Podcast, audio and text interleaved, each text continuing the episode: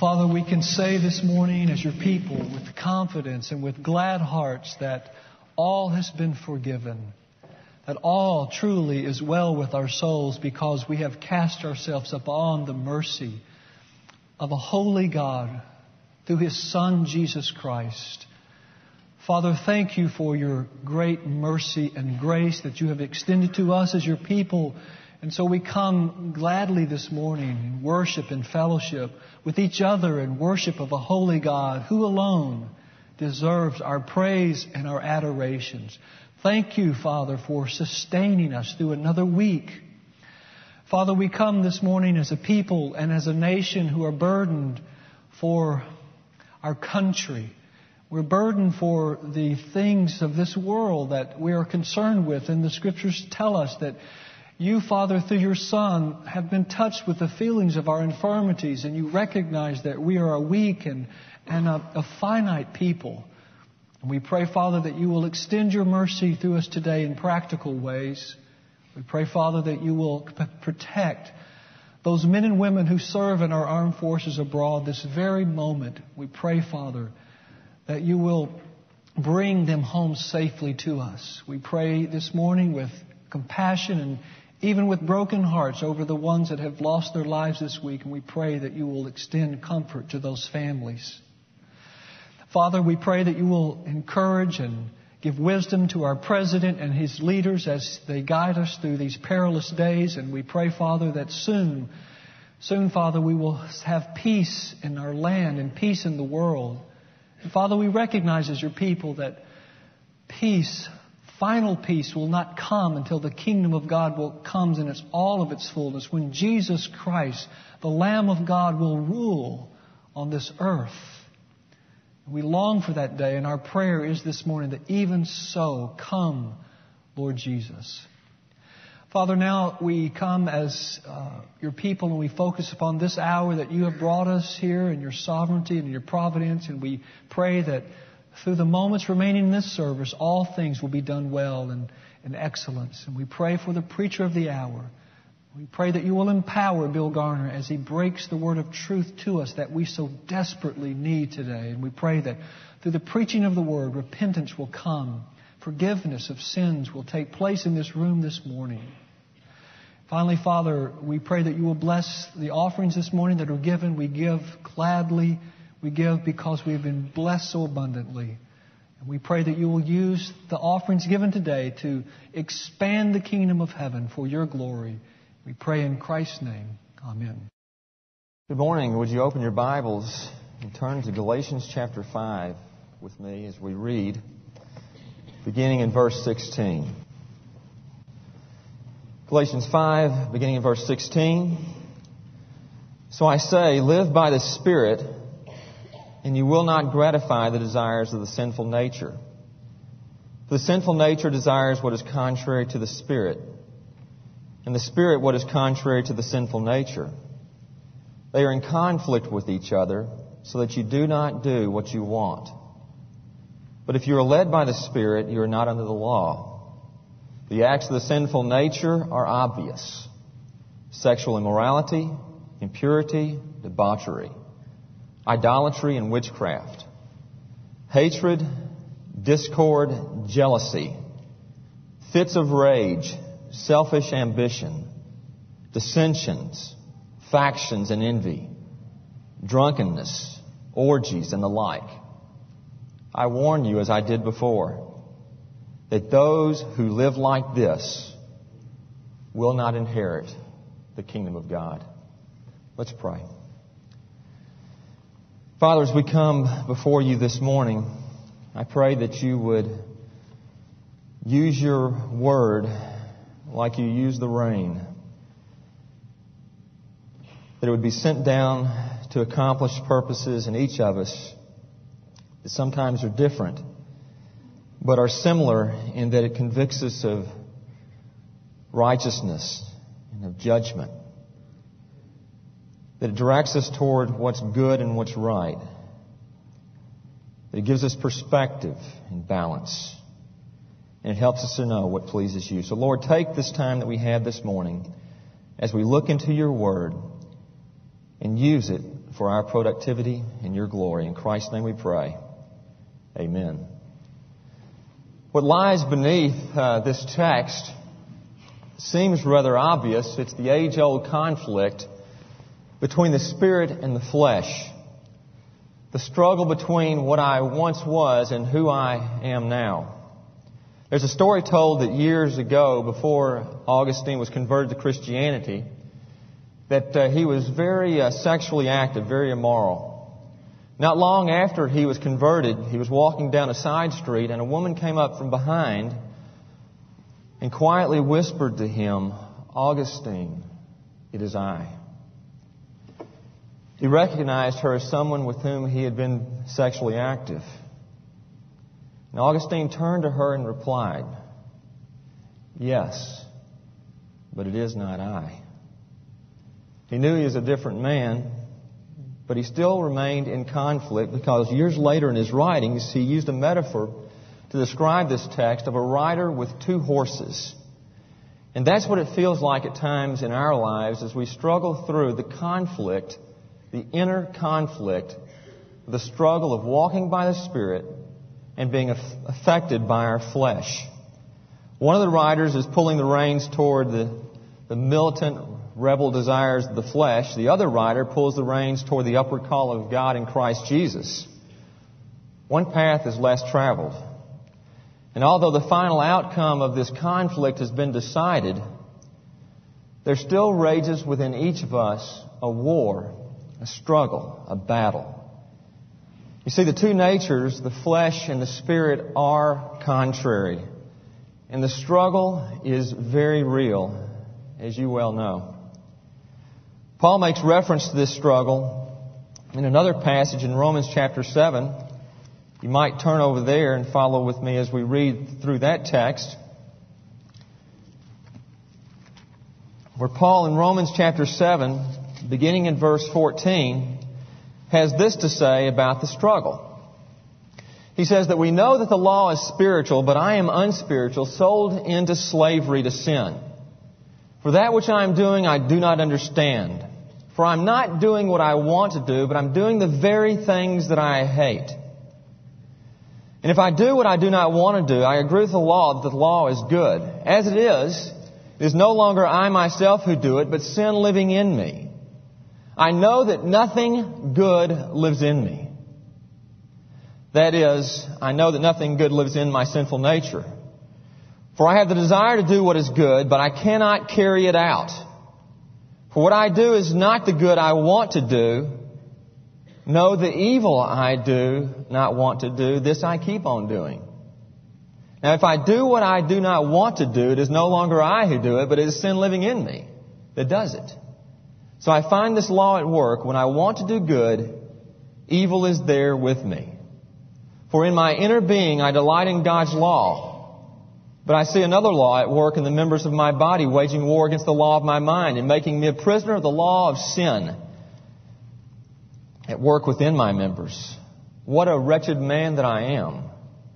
Who will rescue me from this body of death? Thanks be to God through Jesus Christ my Lord. Ladies and gentlemen, that text indicates that there is a struggle. And it's very confusing. At times we, uh, our life and our walk can be very contradictory. The things that we want to do, we don't necessarily do. We end up most of the time, or some of the time at least, doing the very things that we agree with God's Word on that they're wrong. And there's a struggle inside of us, and it's, it's definitely a struggle. The text indicates that the struggle, in Galatians 5 at least, is with the flesh. He goes on to mention, as we read, a, a list of fleshly deeds. And then there's a warning at the end of this list that those who practice these things will not inherit the kingdom of God. When I read this list, I wonder who is not guilty. Who among us is not guilty? I read this list and I worry. It makes you, it makes you concerned. Fortunately, the verse there at the end in the warning, as I warned you there, as I did before, all those who live like this, Paul is referring to the habitual practice of these things and not the occasional practice. And so what he's saying is that there's a sense in which all of us are going to struggle with these things. And look at this list. It's an incredible list. We could spend an hour on each one of these vices of the flesh. But you can categorize these things into about four different groupings, and we'll go through the groups. You have sexual sins, immorality, impurity, indecency. You have sins of idolatry, idolatry and witchcraft. By the way, the root word there for witchcraft is the word that we get pharmacy from. So it, this is dealing with drugs and so forth too. Sins of strife, hatred, discord, jealousy, fits of rage, selfish ambition, dissensions, factions, and envy. Sins of intemperance, drunkenness, and orgies and the like. Of course, this is not a complete list, but as you read through the list, do you see anything that you're guilty of? Quite often, when I'm sitting out there listening to the preacher, I'm looking at the list and I'm thinking, okay on that one, all right on that one. Yeah, I kind of have some struggles with that one. I'm okay there, but I know somebody else who struggles with this. And typically that's where my mind goes when I'm sitting there listening or in a service. It's always geared toward, I know somebody lives like this. And occasionally I relate something about the passage to myself, but for the most part, uh, I'm looking at the list trying to excuse myself from some, from some of the list, at least. And uh, of all the sins listed, I kind of uh, rate myself on, on the, on the, or grade myself on the curve and compare myself with others just to feel better about who I am. Of course, this is not a complete list. There are other lists found, Ephesians chapter 5, verses 3 to 5, Romans 1, 28 to 32, just to name a couple. Uh, as I look through this list, some of the sins are public, some of the sins are private. Some seem less severe than others, and some are external, and uh, things like drunkenness or adultery or violating moral standards, and some are internal or private. The sins like pride, envy, coveting, unforgiveness. Which of these sins are worse? Which are worse? C.S. Lewis had this to say. He said, The external sins are bad, the things that we see other people doing, the blatant things, the public sins, these are bad. But they are the least bad of all sins. All the worst pleasures are purely internal. The pleasures of putting other people in the wrong, of bossing and patronizing and spoiling sport and backbiting. The pleasure of power, of hatred. For there are two things inside me competing with the human flesh, which I must try to become in the flesh. They are the animal self and the diabolical self. The diabolical self is the worst of the two. That is why a cold, self-righteous prig who goes to church may be far nearer to hell than a prostitute. But of course, it is better to be neither. And what he's saying here is, is the list includes some horrific sins. But the danger for all of us is not so much the external public sins that are easily identifiable. The danger for us are the private, hidden sins. The sins like envy and pride and coveting. Those things which aren't seen. And apart from the Spirit of God, I'm telling you this, ladies and gentlemen, we are no match for this list. Believe me, each of us has an appetite for the flesh. And when that appetite is fed, it simply enlarges the void that that habit, that fleshly habit, was meant to fill. When these sins are practiced habitually, there is no choice. The addiction or the habit is in charge. We've all seen people, as the scripture says, who have made their appetite their God. We've seen people incorrectly try to fill the voids in their life through sin and through fleshly appetite. And all they do is create bigger voids. The solution is not to, to move on or to run away or continue down that path. Someone once said that when we've gotten the wrong sum at the beginning of an equation or se- sequence of calculations, we cannot improve matters by simply going on. The answer to all of this sin over here is for us to take responsibility for the wreckage of our sin and to begin the salvage work that would start when we turn from our sins. It seems so simple, doesn't it? It seems so obvious. But there's always a sense in which our lives are walking contradictions as we deal with the internal conflict. But every once in a while, I'll catch somebody or see somebody who's caught up in habitual sin, and I'm thinking, why, why don't they see what's going on in their life? Why don't they understand how fatal and how fertile at the same time this habit is in their life? Why don't they just stop and give it up and turn from it and do something about it? How can people be so deceived continue in the practice of something that brings forth the fruit of death? I've heard that Satan only seduces those who are in the market for seduction and deceives only the self-deceived. Why do people do the things they do? Because basically, ladies and gentlemen, the heart wants what the heart wants. And inside each of us, there is, there is an appetite for the flesh. It seems so obvious, though, to, when you're talking to people who are caught up in sin, to suggest things that they can do to, to free themselves from the habits.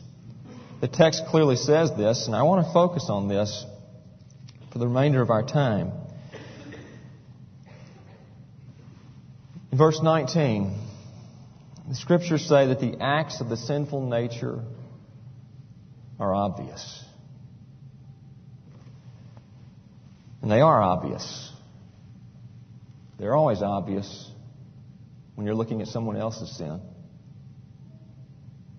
But they're rarely obvious when you're looking at your own. Scott Peck wrote a book called The People of the Lie. He says it much better than I can, and I wholeheartedly agree with this. He says that people are simultaneously aware of their evil and desperately trying to resist that awareness. Isn't that true in your life? Aware of the evil that's there and at the same time repressing it. Another writer, Cornelius Plantinga, talks about deception saying this Self deception is a shadowy phenomenon by which we pull the wool over our own eyes, over our own psyche. We put a move on ourselves. We deny, suppress, or minimize what we know to be true. We give ourselves a head fake. We assert, adorn, and elevate what we know to be false. We prettify ugly realities and sell ourselves the prettified version. We know the truth and yet we do not know it because we persuade ourselves the opposite. First we deceive ourselves and then we convince ourselves that we're not deceiving ourselves. The sins of the flesh are obvious. Always obvious when you see these sins in others, but rarely obvious when you see them in yourselves. At times it feels, I'm telling you, it's like we're in the twilight zone. Even in times of worship, the wolves can howl. I can remember years ago and when I was in college, I uh, sat under a man who was uh, working at uh, Bill Gothard back then. He was working, he was a writer for Bill Gothard, and he, uh, I'd go into the church services and um, some of the worst thoughts would come into my mind during times of worship. Later found out there was a lot going on in his life that I think set the tone for what was happening in that service. But I've read about people in the ministry, men and women that you'd respect, and having some of the worst thoughts at times of worship. And I know in my experiences in worship too, coming into uh, the house of the Lord to meet and worship, some of, the, some of the things that can come across your mind are absolutely horrible. The answer, I think, for all of us is, is that we've got to come clean with some issues. We've got to deal in reality as to who we are. No more masquerading and hiding and posing and pretending. We all know what lies beneath. We've seen it in our own lives. We've been a prisoner of the flesh, and times it's pawn and servant. It's time for us to take responsibility for who we are. And the best thing that we can do, ladies and gentlemen, is to live in reality and not be pretentious. You know, quite often, even in our day and age, um, I, I, heard this as recently as this week. Uh, someone was asking, "What's wrong with the world?" It's not a new question. Years ago, a columnist in uh, London Times he often ended his columns by saying, what's wrong with the world. And finally, he received a, a uh, letter. Dear editor, what's wrong with the world? I am. Faithfully yours, G.K. Chesterton. Ladies and gentlemen, I am suggesting that what's wrong with the world is me. And it's you. A few months ago, a friend of mine overheard a conversation at lunch in which two people were talking about me. And it wasn't very flattering. Conversation was about uh, with a person who apparently had known me for years and uh, began telling this other person how pompous and arrogant, conceited and egotistical and self serving I was how they were happy to see me out of ministry because I really didn't deserve to be in the ministry anyway. And I heard these things when that, that was related to me. I heard these things, and I'm telling you, it made me angry. It made me want to know who said it so I could go have a conversation with them. I started thinking about it, and the more I thought about it, I decided to dismiss it because it I realized it's simply not true. The things they were saying were not true. I'm far worse than anything they had to say.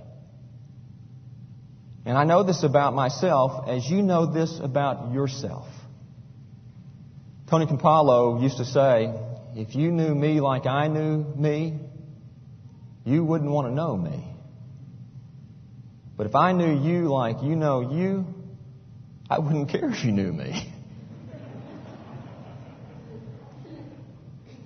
For the longest time, uh, it seems like for years, I've lived my life in a fishbowl. I felt for a long time kind of like the uh, traffic accident on the side of the road that you pass and traffic slows down. Everybody's kind of going, oh man, what happened over there? You know, we got to avoid that. Here's probably what happened here. We got a solution. We're going to fix this thing. We'll make sure this never happens to us. And uh, they look over at the train wreck over there and pass by slowly, gazing at what had gone on in my life. And uh, I got to tell you, for a long time, I, I wanted to hide. I wanted to live in hiding. Whenever I'd come out in public, I'd uh, grab my, my cosmetic kit and put on my pretty face and make myself presentable. But I got a confession. I can't live like that. I don't want to live like that. I'm tired of the phoniness in the church. I'm tired of people living in a surreal Twilight Zone world. I think what's needed in the church is reality. I didn't know exactly what I was feeling until I read a book uh, and identified with a guy named Brennan Manning who wrote the book Abba's Child. Some of you may have read, uh, read it. I think that uh, Etheridge stole some of his stuff from Manning, by the way. But Manning says this in Abba's Child. He said, Whom can I level with? To whom can I bare my soul? Whom dare I tell that I am compassionate and vindictive, selfless and selfish, that beneath my brave words lives a frightened child? that I dabble in religion and in pornography, that I have blackened a friend's character, betrayed trust, violated a confidence, that I am tolerant and thoughtful, a bigot and a blowhard, and that I really hate okra. The greatest fear of all is that if I expose the impostor and lay bare my true self, I will be abandoned by my friends and ridiculed by my enemies. I admire that kind of reality and honesty. It's refreshing. And it's rare. Very few people I know, especially in leadership, are telling people that is, that it's my sin that's nailed to the cross of Christ. Yes, I do think the flesh of the sins are obvious. When I'm looking at yours, they're pretty obvious. But looking at my own, I put a head fake on myself and I deceive myself thinking, well, I, I'm doing okay in most of these areas. When in reality I know that I am vile and wretched. In my very insignificant opinion, that's what's wrong with the church today. We all wear masks and our faces have grown, grown to fit that mask, but we know honestly, deep inside, who we really are. We try to divert the attention away from us by focusing on, focusing on the failures of others instead of identifying with others and their pain. You know, I hate that. And I find myself guilty of doing that all the time when people come to you with issues or somebody's caught up in a sin. And, and you know, we, instead of identifying with them and their pain, we try to relieve it. Or instead of sharing with them and coming alongside, we try to uh, dominate. Instead of understanding what's going on in their life, we try to theologize. Because you see, modern Christianity is all about ourselves, and the, sin in others is visible. But in our own lives, lives, we're blind to what happens. You know, I think it's kind of like the hidden sin that's there. Uh, I've often said this, two illustrations. I wish you could walk through some type of um, sin detector. You know, like, a, the, like they have at the, the airport when you're, when you're boarding a plane that you could just go through and it would keep going off until you absolutely had to deal with your sin. You know, I wish there was something like that because there's hidden sin in all our lives and, and it's only exposed like, like the particles of dust floating in the rays of the morning sun as, they, as it floats through the window. That's the way our sins are at times. They are there and they are real. And it's time for us to, to own them and to deal with that. There's a great struggle in all of our lives with the flesh and with deception of my own sin. The battle is relentless and it's painful. And I'm telling you, I, for one, I'm ashamed of my frailty and my weaknesses.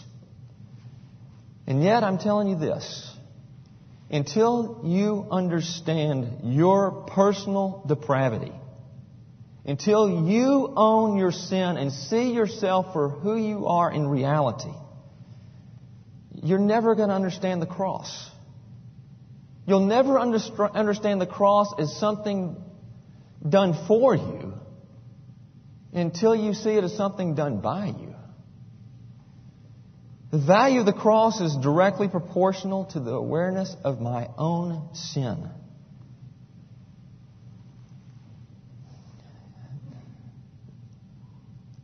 The cross is something that's there. We see things as they really are. When we see that, when we see our sin, and we understand the dynamics of what God did for us in relieving that sin, then that kind of grace and understanding is transforming. And there's a difference between assumed grace, you know, that stuff that we preach a lot of times where, you know, we're all, you know, all you got to do is confess your sins and God forgives our sins and be honest with you, there's times when we become apathetic or familiarity breeds contempt. We have contempt for grace because we abuse it. It's assumed because we understand that it's, it's it, you know, God forgives us of our sins no matter what they are. But when it's assumed, it's powerless and impotent. When it's unassumed, it's transforming. When you see yourself for who you are and can truly be mystified at the grace that God gives you in spite of who you are, that does something to you. It makes you want to do better. It makes you want to continue in the struggle. One writer said, We are wounded healers. Paul said it better. He said, Wretched man that I am. Who can deliver me, Christ Jesus? You know, I, I remember one Sunday morning, um, you know, the, the beauty of my bivocation now is that I get to be a normal person every once in a while too, and, and just sit out there in, in the pews. And somebody, I think it was my brother this morning, kind of laughingly said, "Here comes the preacher." Uh, well, you know, I think Steve, Steve, what's his name down in Florida, used to say, uh, "They call me Reverend, but I'm not," and I honestly can identify with that. But I remember one, one week, um, I think it was last fall, I remember walking in the doors of, that, uh, of the sanctuary back here, and I had had a particularly bad week. Uh, not, not in a financial way or anything like that, but just one of those weeks where I was keenly aware of my failure, my own personal sin, my own deficiencies, and uh, had struggled. I, I, was absolutely ashamed of some of the things that I, that I had done and, and struggled with during the week. And I remember walking in and just kind of, you know, floating across the back back there and, and uh, trying to find my seat in the sanctuary, my place in, on the pew, and feeling so isolated and alone in, in my sin, so aware of it, which is which is a good thing, really. Um, and, and Umlauf was leading music that day, and I, I think he does a great job. But he, uh, the song was up on, on the screen. I'd never seen this song. Never seen the song ever. Never had seen it. And the words absolutely arrested me. Before the, before the throne of God above, I have one strong and perfect plea. A great high priest whose name is love whoever leaves, lives and pleads for me. My name is graven on his hands. My name is written on his heart. I know that while in heaven he stands, no tongue can bid me thence depart. No tongue can bid me thence depart. Now catch this because this this was the stanza that just got me. When Satan tempts me to despair and tells me of the wrong within, upward I look and see him there who put an end to all my sins. Because the sinless Savior died, my sinful self is counted free. For God the just is satisfied to look at Him and pardon me. We don't earn grace and we don't deserve it. It is no accident that Paul begins this passage with a reminder of the deeds of the flesh. And these things are not written so that you can go home and find somebody who's failing in these areas. These things are written because Paul was keenly aware of his deficiencies and his struggle with these things. His struggle and the conflict. And seeing these things in his own life, he realized what, what is grace?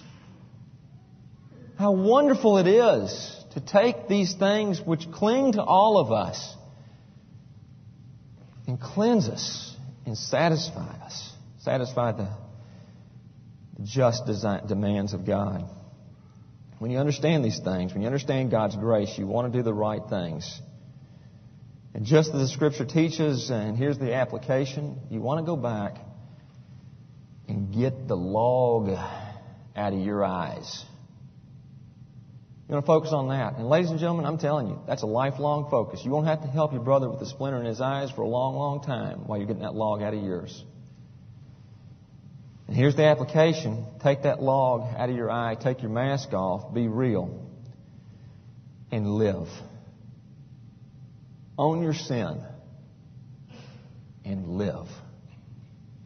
Live in God's grace, which is transforming. I would be remiss not to leave you with some practical application found in Hebrews chapter 5, where Paul says, the, the writer of Hebrews says this. Verse 14 Solid food is for the mature, who by constant use have trained themselves to distinguish between good and evil. We can't cover this whole passage today. We can't get to the fruits of the Spirit, but we can deal with the flesh. But I am telling you this we can walk by the Spirit and not be controlled by these desires. But the first step in doing that is owning those things and understanding their power and control in your life. And only by the grace of God are we freed from their power. But for believers, we can be mature. We can walk as the mature by practicing what is right. The book of Titus, the third chapter, second and third chapter, there's a phrase that's repeated over and over again, at least four times. In chapter 2, verse 7, Paul says, by doing what is good. In chapter 3, verse 1, do whatever is good. In verse 8, doing what is good. In verse 14, doing what is good. Doing what is good. Ladies and gentlemen, we have to do what is good. And if you've been transformed by God's grace because you're keenly aware of your sin and you understand His grace, you want to do the right things, that's why you want to do the right things. Because He put that desire there that opposes the flesh within. Standing on a London street corner, G.K. Chesterton, this man who wrote into the editor saying, I am what's wrong with the world, was approached by a newspaper writer and he said, Sir, I understand that you recently became a Christian. May I, may I ask you one question? Certainly, replied Chesterton. If the risen Christ suddenly appeared at this very moment and stood behind you,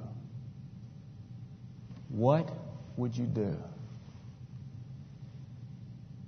Chesterton looked at the reporter squarely in the eyes and said, He is.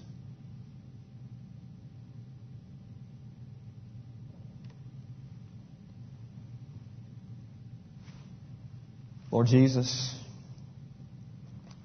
we come before you this morning, thanking you for your presence in our lives. Keeps us from pulling the wool over ourselves. Your Spirit convicts us of what's right and what's good. We are aware of the struggle within. We know the depths of our depravity. We know what's in our inner man. We thank you that by your grace you have saved us and seen fit to call us your children.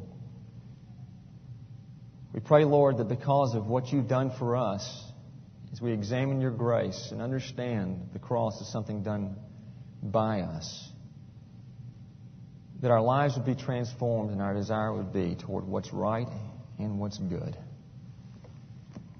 Help us toward that effort. Lord Jesus, come quickly. Amen.